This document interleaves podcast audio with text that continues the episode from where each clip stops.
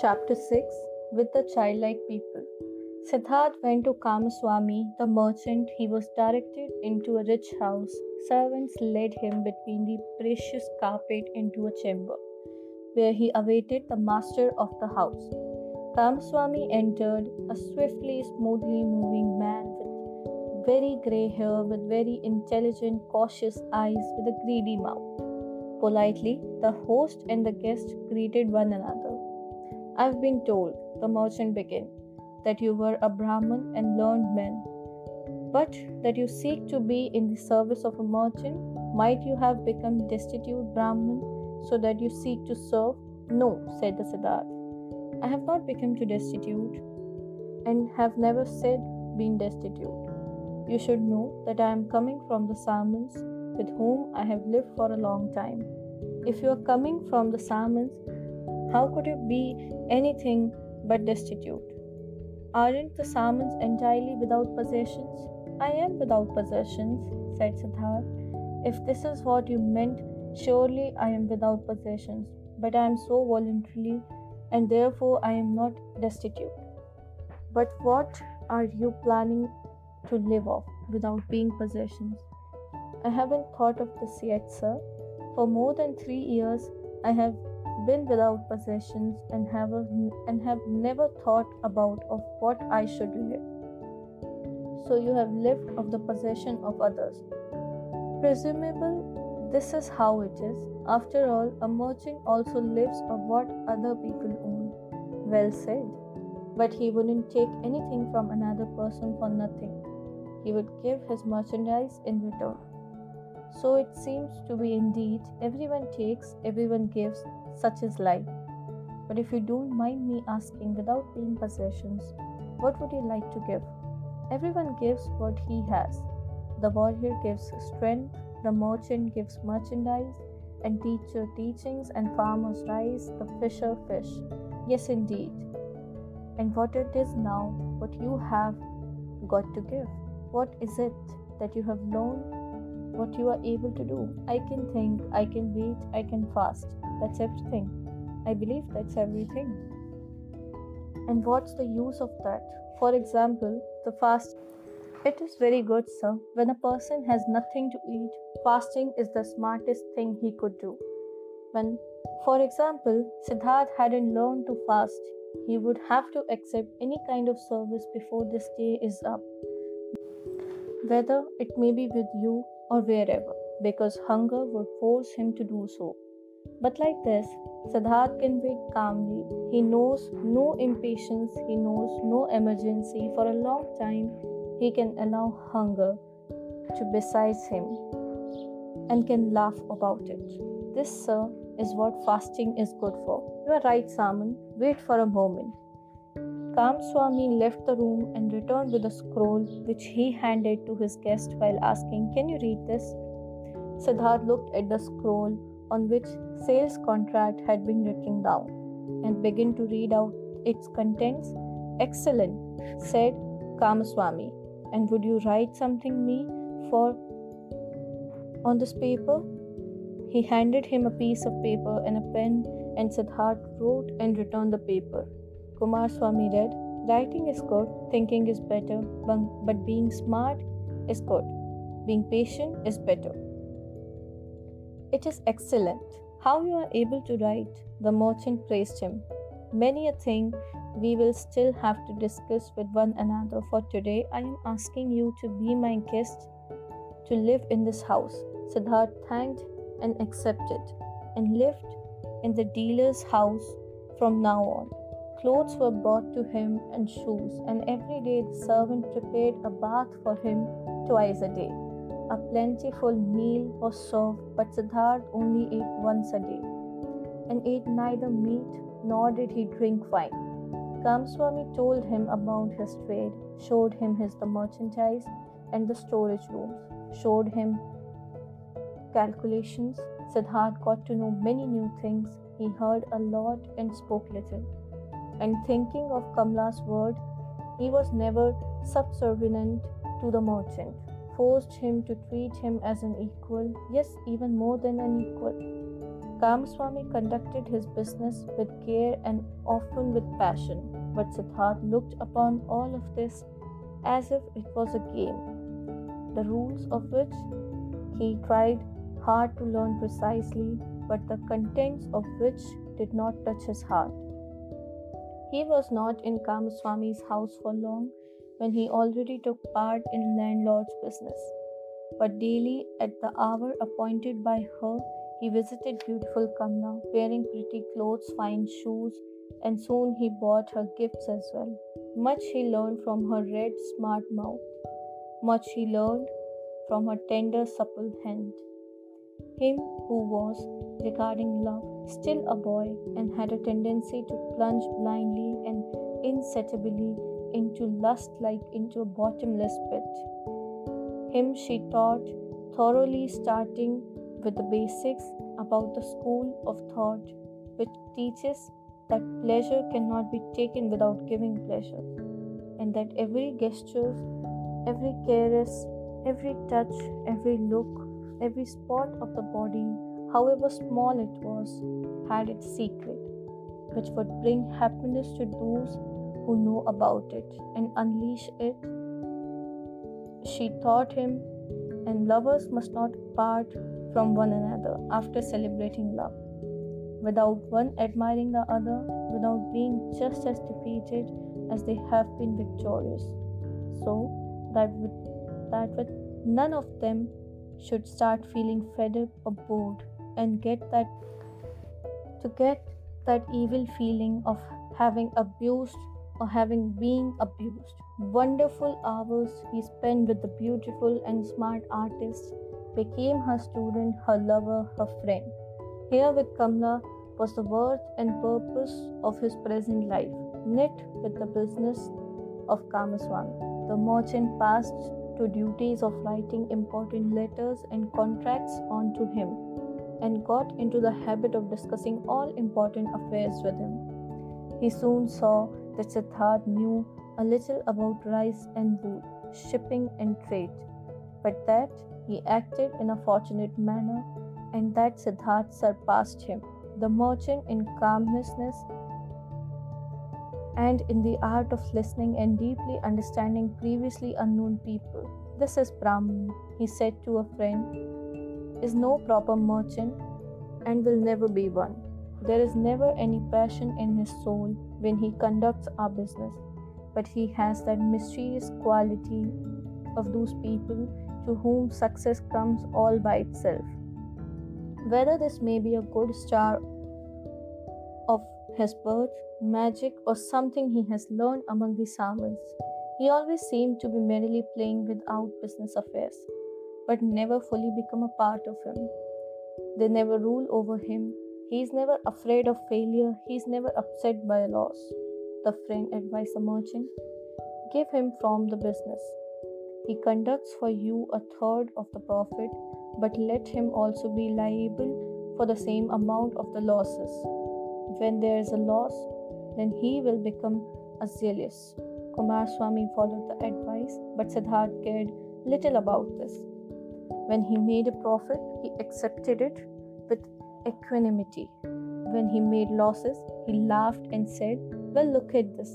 So this one turned out badly. It seemed indeed as if he did not care about the business. At one time, he traveled to a village to buy a large harvest of rice there. But when he got there, the rice had already been sold to another merchant. Nevertheless, Siddharth stayed for several days in the village, treated the farmers for a drink, gave copper coins to their children, joined the celebration of a wedding, and returned extremely satisfied from his trip. Kamaswami held against him that he had not turned back right way, that he had wasted time and money. Siddharth answered, Stop scolding, my dear friend. Nothing was never achieved by scolding. If a loss has occurred, let me bear that loss. I am very satisfied with this trip. I have gotten to know many peoples of kind. A Brahmin has become my friend. Children have sat on my knees Farmers have shown me their fields. Nobody knew that I was a merchant. That's all very nice, exclaimed Kamaswami indignantly. but in fact, you are a merchant after all. One ought to think, or might you have only travelled for your amusement? Surely, Siddharth laughed. Surely I have travelled for my amusement. For what else? I have gotten to know people and places. I have received kindness and trust. I have found friendship. Look, my dear, if I had been Kamaswami, I would have travelled back, being annoyed in a hurry, as soon as I had seen that my purchase had been rendered impossible. At time and money would indeed have been lost, but like this, I had a few good days. I have learned, had joy. I am neither harmed nor my nor by others' annoyance and hastiness. And if I will return there again, perhaps to buy upcoming harvest or for whatever purpose it might be, friendly people will receive me in a friendly and happy manner. And I will praise myself for not showing any hurry and displeasure at that time. So leave it as it is, my friend, and don't harm yourself by scolding. If the day will come when you will see the Siddharth is harming me, then, uh, then speak a word and Siddharth will go on his path. But until then, let's be satisfied with one another. Futile were also the merchant's attempt to convince Siddharth that he should eat his bread. Siddharth ate his own bread, or rather, they both ate other people's bread. All people's bread. Siddharth never listened to Kamswami worries, and Kamswami had many worries. Whether there was a business deal going on which was a danger of failing, or whether a shipment of merchandise seemed to have been lost, or a debater seemed to be unable to pay. Kamswami could never convince his partner that it would be useful to utter a few words of worry of anger. To have wrinkles on the forehead, to sleep badly, when one day Kamaswami held against him that he had learned everything he knew from him. He replied, would you please not kid me with such jokes? What I had learned from you is how much a basket of fish cost and how much interest may be charged on loaned money. These are your areas of expertise. I haven't learned to think from you, my dear Kamswami. You ought to be the one seeking to learn from me. Indeed, his soul was not with the trade. Business was good enough to provide him with money for Kamla and it earned him much more than he needed. Besides from this, Siddharth's interest and curiosity was only concerned with the people whose business, crafts, worries, pleasure, and acts of foolishness used to be as alien and distant to him as the moon. However, easily he succeeded in talking to all of them, in living with all of them, in learning from all of them. He was still aware that there was something which separated him from the him from them and this separating factor was him being Saman. He saw mankind going through life in a childlike or animal like manner, which he loved and also despised at the same time. He saw them toiling, saw them suffering and becoming grey for the sake of things which seemed to him to entirely unworthy of this price for money, for little pleasures, for being slightly unhonored. He saw them scolding and insulting each other. He saw them complaining about pain at which Saman would only smile and suffering because the deprivations which a Saman would not feel. He was open to everything.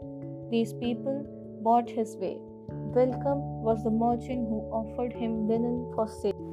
Welcome was the debtor who sought another loan. Welcome was the beggar who told him for one hour the story of his poverty, and who was not half as poor as any given Saman.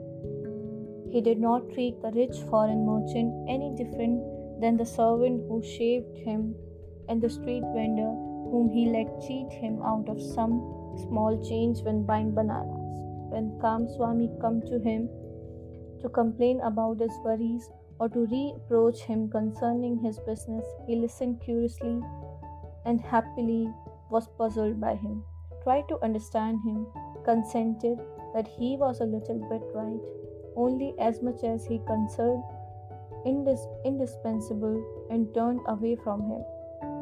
Towards the next person who would ask for him, and there were many who came to him, many to do business with him, many to cheat him, many to draw some secret out of him, many to appeal to his sympathy, many to get his advice. He gave advice, he pitied, he made gifts, he let them cheat him a bit. And this entire game and the passion with which all people played this game occupied his thoughts just as much as gods and Brahman used to occupy them. At times he felt deep in his chest a dying, a quiet voice which admonished him quietly, lamented quietly. He had perceived it. And then, for an hour, he became aware of strange life he was leading, of him doing lots of things which were only a game of though being happy and feeling joy at times, real life still passing him and not touching him. As a ball player plays with his balls, he played with his business deal and with the people around him, watched them, found amusement in them with his heart, with the source of his being was not with them. The source ran somewhere far away from him, ran and ran invisibly, had nothing to do with his life anymore, and had several times he had suddenly became scared on an account of such thoughts and wished that he would also be gifted with the ability to participate in all of this childlike naive occupation of daytime with passion and with his heart really to live, really to act, really to enjoy and to live instead of just standing as a spectator. But again and again, he came back to beautiful Kamla, learned the art of love, practiced the cult of love and lust, in which more than in anything else, giving and taking becomes one. Chatted with her, learned from her, gave her advice, received advice. She understood him better than Govinda. Used to understand him, she was more similar to him. Once he said to her, You are like me, you are, li- you are different from most people. You are Kamla, nothing else. And inside of you, there's a peace and refuge to which you can go at every hour of the day and be at home at yourself. I can also do. Few people have this, yet all could have it. Not all people are smart, said Kamla. No, said Siddharth. That's not the reason. Kamaswami is just as smart as I am and still has no refuge in himself. Others have it who are small children with respect to their mind, most people, Kamla, are like a falling leaf which is blown in the torn around through the air and waves and tumbles to the ground. But others, few are like stars, they go on a fixed course on wind reaches them. In themselves, they have their law and their courses. Among all the learned men and sermons of which I knew, many there was one of this kind, a perfected one. I will never be able to forget him. It is that Gautam, the exalted one, who is spreading that teachings. Thousands of followers are listening to his teachings every day, follow his instructions every hour, but they are falling leaves. Not in themselves, they have teaching and a law. Kamla looked at him with a smile. Again, you are talking about him.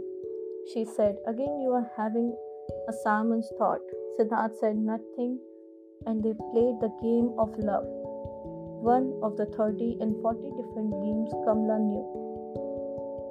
Her body was flexible, like that of jaguar, and like the bow of a hunter. He who had learned from her how to make love was knowledgeable of many forms of lust, many secrets for a long time she played with Siddharth, enticed him, rejected him, forced him, embraced him, enjoy his masterful skill until he was defeated and rested exhausted by her side. The courtesan bent over him, took a long look at his face, at his eyes, which had grown tired. You, you are the best lover, she said thoughtfully. I ever saw you. You are stronger than others, more supple, more willing. You have learned my art well, Siddharth. At some time, when I'll be older, I would want to bear your child. And yet, my dear, you have remained a Saman. And yet,